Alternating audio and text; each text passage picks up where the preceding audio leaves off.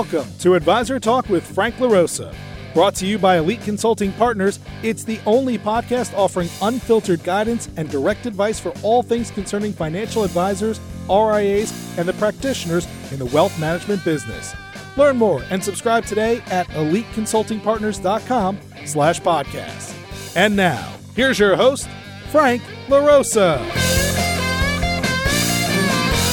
Hey, everybody, welcome to Advisor Talk with Frank LaRosa. I am your host, Frank LaRosa. And as always, but it's been a while, my right hand man, Dale Dempsey. What's up, Dale? How's it going? It's going. I was planning on being in a dress shirt today, but I had a meeting outside and it was really hot and I was soaking wet and I couldn't wear my shirt. So I'm really casual today. For everybody joining us on YouTube, good to see everybody.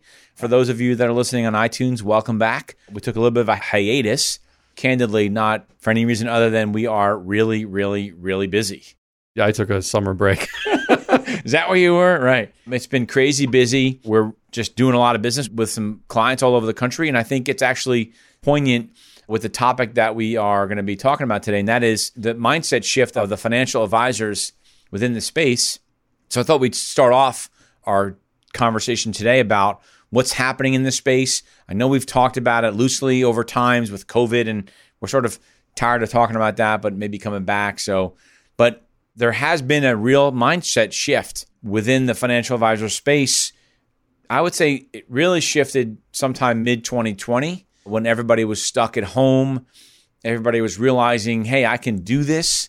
I don't have to be in my Merrill Lynch office or my Morgan Stanley office or whatever. As a matter of fact, not only can I do this, but I'm doing it better than before, more efficient.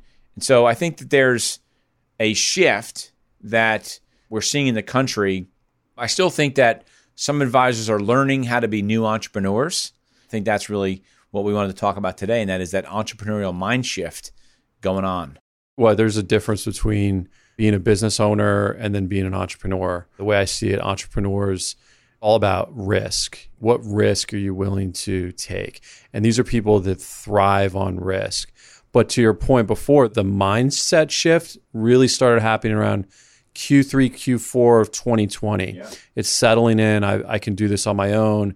And so coming into Q1, really the beginning of this year, we're starting to have many more conversations with advisors who are now ready to talk to their clients, right? Coming into this year, they've been thinking about it for a year, and then 2021 arrives, and they're saying, okay, look, things are kind of getting back to the place where we can meet face to face again. Maybe I should take this jump into being a business owner, being more of an entrepreneur. Frank, you can give us some insight into this. So we we kind of know the forecast, right? So we've set that up, but what kind of skills you think most advisors like? What's the skill yeah, set? That's, for? Yeah, what are the skills, right? And I think that you're making a great point. And Actually, I think there's three types of financial advisors within the space, right? There's really so business owner is one. It's really number two. An entrepreneur is number three. The first one really is a practitioner. If you are running a business, but you're at Wells Fargo, Morgan Stanley, any of the W 2 firms, you're a practitioner. If you're not writing the check for the rent or the utilities, or when your $1,000 printer breaks and you have to go out and buy another one, if you can just walk down to the corner office and tell your branch manager that you need a new printer and it's just taken care of magically, you're a practitioner. You're not a business owner. When you start writing those checks out of your personal operating account, now you're a business owner. You may not be an entrepreneur, but you're definitely a business owner. And I think that's one of the biggest shifts that we've seen. That's like the first shift where I'm just I'm not saying Merrill, I'm just picking on Merrill Lynch. They seem to be the getting the most abuse lately, the, the most large teams leaving that firm right now from the bigger wirehouse firms. If you are in that space, I'm seeing that big shift where advisors are realizing I can do this. They're sort of graduating to the business owner phase where they're getting comfortable with an eight or ten thousand dollar a month lease paying for utilities and paying all these things and looking at a P&L and seeing all the line items and you think about their complaint about being at a wire and getting nickel and dimed but when you are a business owner and you look at your P&L there's all sorts of line items. That's like in a way being nickel and dime but that's what happens. And so there's an education that goes on that we're seeing and that you're mentioning that we've seen this year starting last year into this year where those advisors are starting to get comfortable with the idea of understanding what a P&L looks like as a business owner, understanding there are expenses that you have to pay. It's not just about getting a 90% payout. There's all sorts of stuff in there that you control, though, but that's the difference, right? From a skill set standpoint, you think that's a big attribute for advisors, an advisor who can control it, has the gut for it. One of the attributes is the ability to not get overwhelmed with looking at expenses that come in that they've never seen before. I use the, always use the example of, of printers. And if you have drums that you have to replace, those are expensive, relatively speaking. If you've never had to deal with that before, you might start thinking about this would explain why my branch manager was always getting on my case about printing reports in color that weren't going to my clients because you burn through drums and those are four, five, six hundred dollars to replace. When you start to understand how that works and you get comfortable with that, you don't get shocked when you look at the P&L or pro forma when a firm shows you a pro forma and you see all these line items. Okay, thinking about that, what about the advisor? Take a crash course in accounting if you if, if oh if that's I was got, yeah. I, I tell my wife, I said as a business owner and an entrepreneur, I said I wish I paid more attention in college to my accounting courses. Yeah, but it's never that interesting. They don't really tie in why the accounting is important because there's no, as far as I know, at least when I went, there wasn't a hey, you want to start businesses degree. You're an entrepreneur degree that didn't exist. Right. But not to get off on a tangent, right. I was thinking about from the standpoint that you're an individual advisor, you're on a team. Do you think that makes a difference? Is like a skill set being able to attract talent? Or does it really matter if you're, I want to say solo advisor. I don't know if there's a better term yeah. for that, but. No, it, it matters. Matter of fact, at the meeting I was having today, I feel like I was being baked by the sun. One of the things that came up, and this is a good example of these guys are learning how to be business owners. The entrepreneurial piece we'll get into when you start talking about other types of revenue streams that you can add as a business owner, where in order to do those things, you have to be more comfortable with risk, like you're saying, right? I talked to a friend this morning and we're talking about something in particular. And I said, there's a client who became a friend basically. Welcome to entrepreneurship. You have to learn how to be comfortable with a certain amount of risk, right? To do things. But to get into the understanding of what it means to be an entrepreneur business owner and have a partner, the topic came up today about, well, and I'll just say Bill and John. We'll just use those names. So Bill is the guy that travels a lot. John, not so much. Bill has kids, his family, kids. So when he goes to meet clients in Florida, let's just say, well, he's going to take his wife and kids and they're going to turn it into a vacation. So he understands as a business owner, he can write that off. But he doesn't understand, and I had to walk through the process, how that affects his partner, who's now tied to the P&L. His partner's tied to the P&L. So let's say it was a 50-50 split of their revenue. If Jim, the junior guy, doesn't travel, he's not adding that expense to their business P&L. So is it really fair that Bill gets to take all those trips and write it all off against the business P&L, then they split the difference. It's almost like the junior guy's paying for Bill's trips. Until you become a business owner and an entrepreneur, you don't really understand how that works. And the reality is most advisor teams that are independent that have a partner, one or more partners, right? So two people, three people, four people. You have an LLC, the business has an LLC that all the revenue and expenses go through. If there are issues like that, and it doesn't happen all the time, but it's funny that we're doing this today and I had that meeting today. In that instance, the advice that I gave him was they run all of the direct business expenses through the business operating account. Once you get to the net number, it's all about the net, then each of those advisors takes a distribution from the company. So let's call it, let's say it's 50 50. It's a million dollars. The net is $500,000. They each take distributions of $250,000. So Bill, who travels all the time, he can take that expense where he knows where it was really for his family. He can take that expense against off of his own LLC because that $250,000 distribution goes to their own individual LLCs. So that's where Bill can take that expense where it doesn't affect the junior person, Jim. It's just about structure. And then there's the whole S Corp filing, you're paying taxes in S Corp. But those are the kinds of things that you start to learn how to function and operate when you go from being a business owner, which is just simply understanding how to run an office and all that, to really being an entrepreneur, to understanding how to use tax laws, tax structure, all of those things to run your business. And so one of those sort of if you want to call it an attribute, is understanding some accounting principles, understanding how those simple math structures work, candidly, having a good accounting firm that can help you with that stuff. Not that we're going to pitch on the show, but through our CFO program that advisors can use if they go independent, we can help through all those things. To come full circle on that, and to your point about risk, is one of the bigger factors. And that's the separator, I think, between business owners and entrepreneurs as an entrepreneur, you can be a business owner and not really take any risk because you can have a home office, you can work from home, you can do what you want. But to be an entrepreneur, you really have to be comfortable with risk. And I'm not saying crazy risk, it's all relative. Taking a step of faith into some untested, some uncharted territory, and knowing there's risk, being comfortable with the downside of that risk, and doing it because the downfall is worth right, the potential reward. Exactly. Making a decision with an unknown outcome. You can try to have every answer figured out before you make a decision, but real entrepreneurs understand that that's not possible. And you have to be comfortable with the unknown and learning how to pivot. I would say over the 10 years that we've had this company, we've had to pivot over time and learn how to you make decisions on things you hire people, they don't work out, you got to pivot, you're going a different direction. As your industry, as our industry changes, no matter what industry you're in, they all evolve. Every industry evolves. Our industry is evolving because of no one would really argue this, but it was evolving already.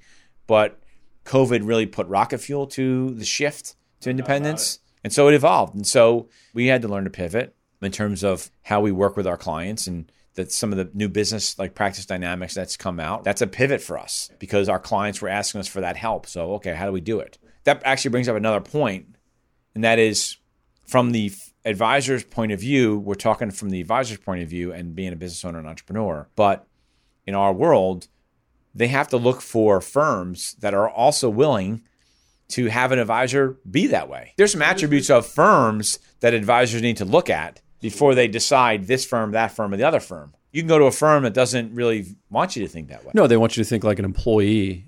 And then there's other firms that will they get into half truths about being an entrepreneur where look, essentially they're saying to you, okay, you're 1099, you're quote unquote a business owner, but to be an entrepreneur to go out there and take more risk, they're not really comfortable with that.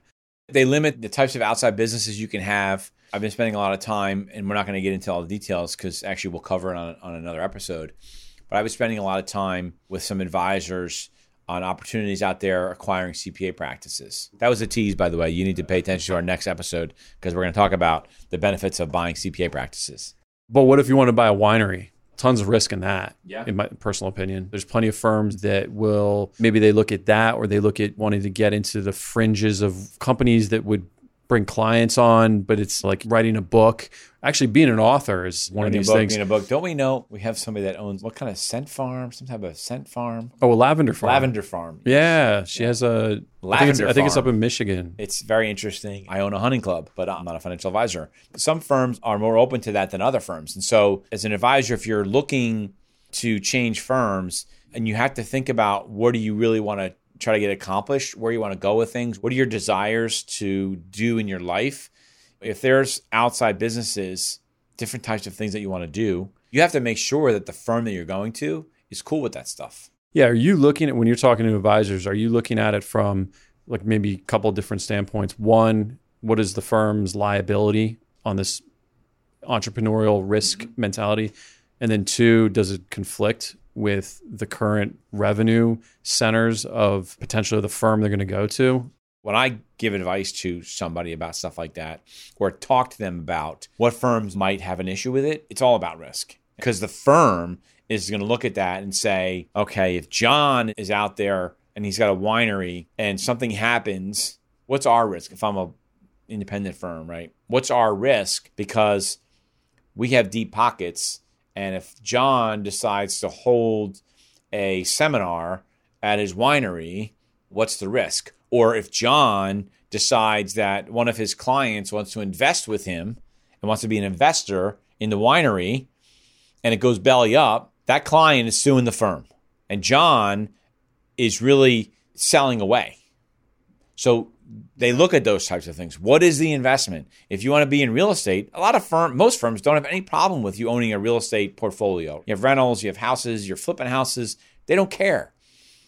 But when you start doing that with a client, now it becomes problematic if it's not done the right way. Those are the types of things that what I think is funny when we take in a client and they go from a business owner to an entrepreneur and they start to learn about all the things that they can do in what I call the real world, right? Not the W 2 space, but I, the real world. To some degree, we have to pull them back because they can go too far out in terms of what they want to do and all these new ideas and getting away from their core businesses, which is sort of what you're saying about where the revenues are coming from, getting away from their core businesses and doing all these other things that they weren't allowed to do before. You really have to be careful and be mindful as an entrepreneur not to stretch yourself too thinly on all of these other ideas that your new firm is going to let you do.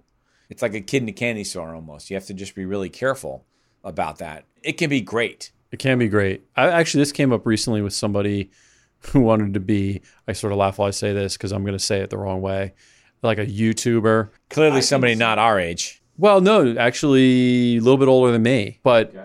recognizes the fact that, and there's it's happened a few times now, you can go get way too caught up in the content and lose focus on your clients.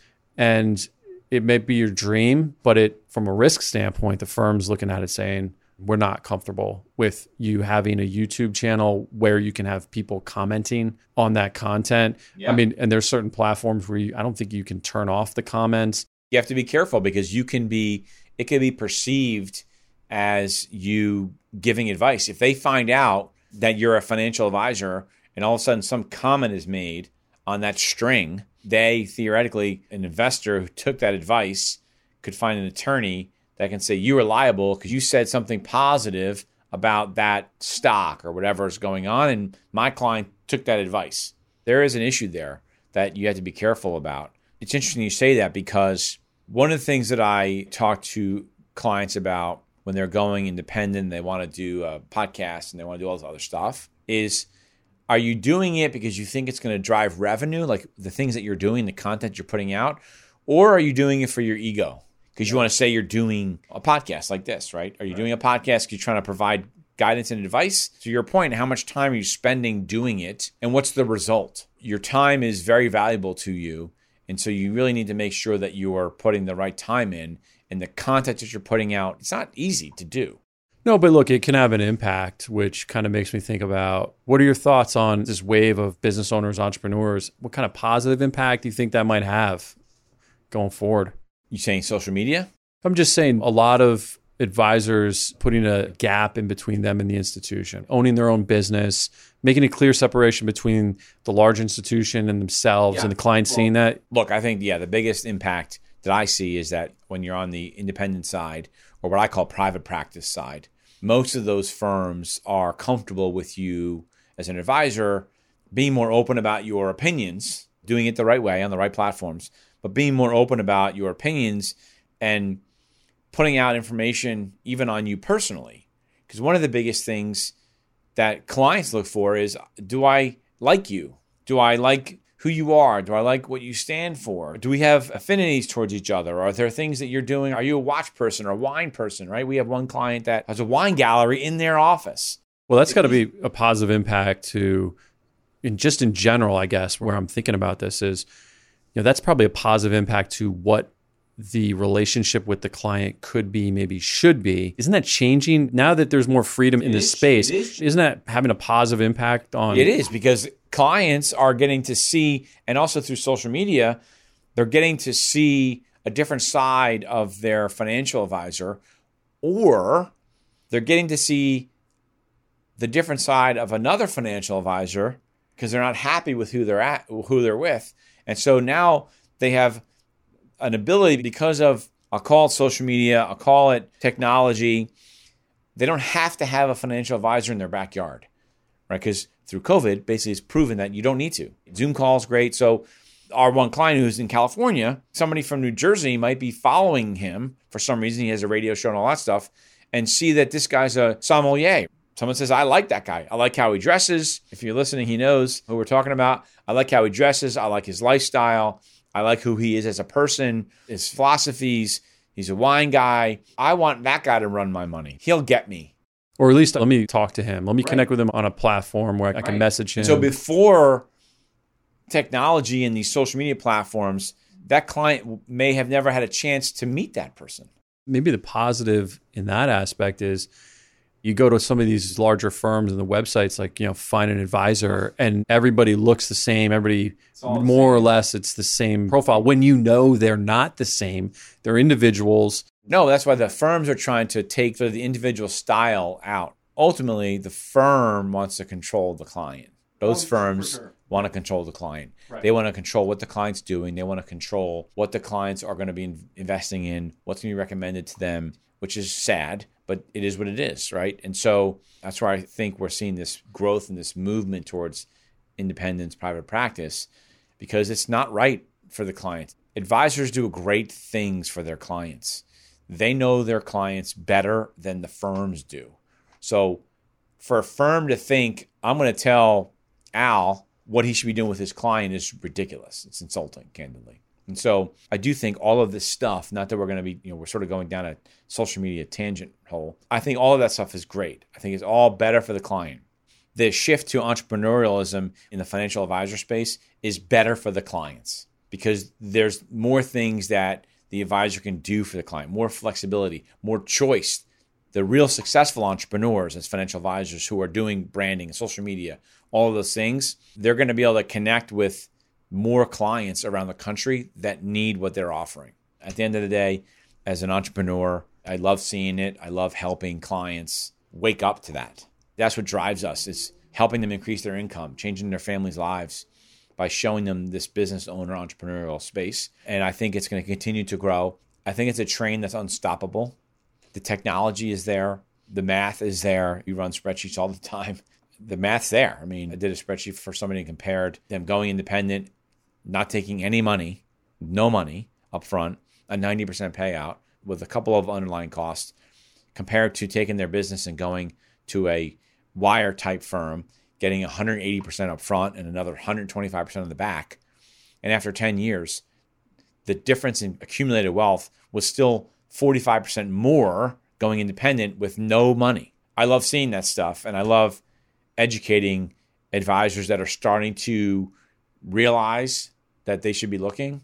And then when they work with them and teach them how to become entrepreneurs, that's even better. So, there's an interesting message on the screen we'll find out what that means We'll see. We'll see. we got we got a uh, emergency interrupted on our screen, but anyway, with that said, we're glad that everybody was here. This was a great podcast. I appreciate your insight, Dell, and all the conversations you have with your clients. For everybody that was new to our show, thank you. We appreciate it. Don't forget to go to iTunes, leave a review, smash that like button wherever you're saying. Ring the bell. Ring the bell, and don't forget to go to our YouTube channel, Advisor Talk with Frank LaRosa, where you can see what's going on. Although you won't be able to see that message on the computer, so I'm not really sure what that's about. We'll find out soon. Take care. See everybody next week. good talk Thanks for listening to Advisor Talk with Frank LaRosa. If you're looking for more advice or solutions on any topics in the financial services industry, or you just want to subscribe to our podcast, head on over to eliteconsultingpartners.com slash podcasts.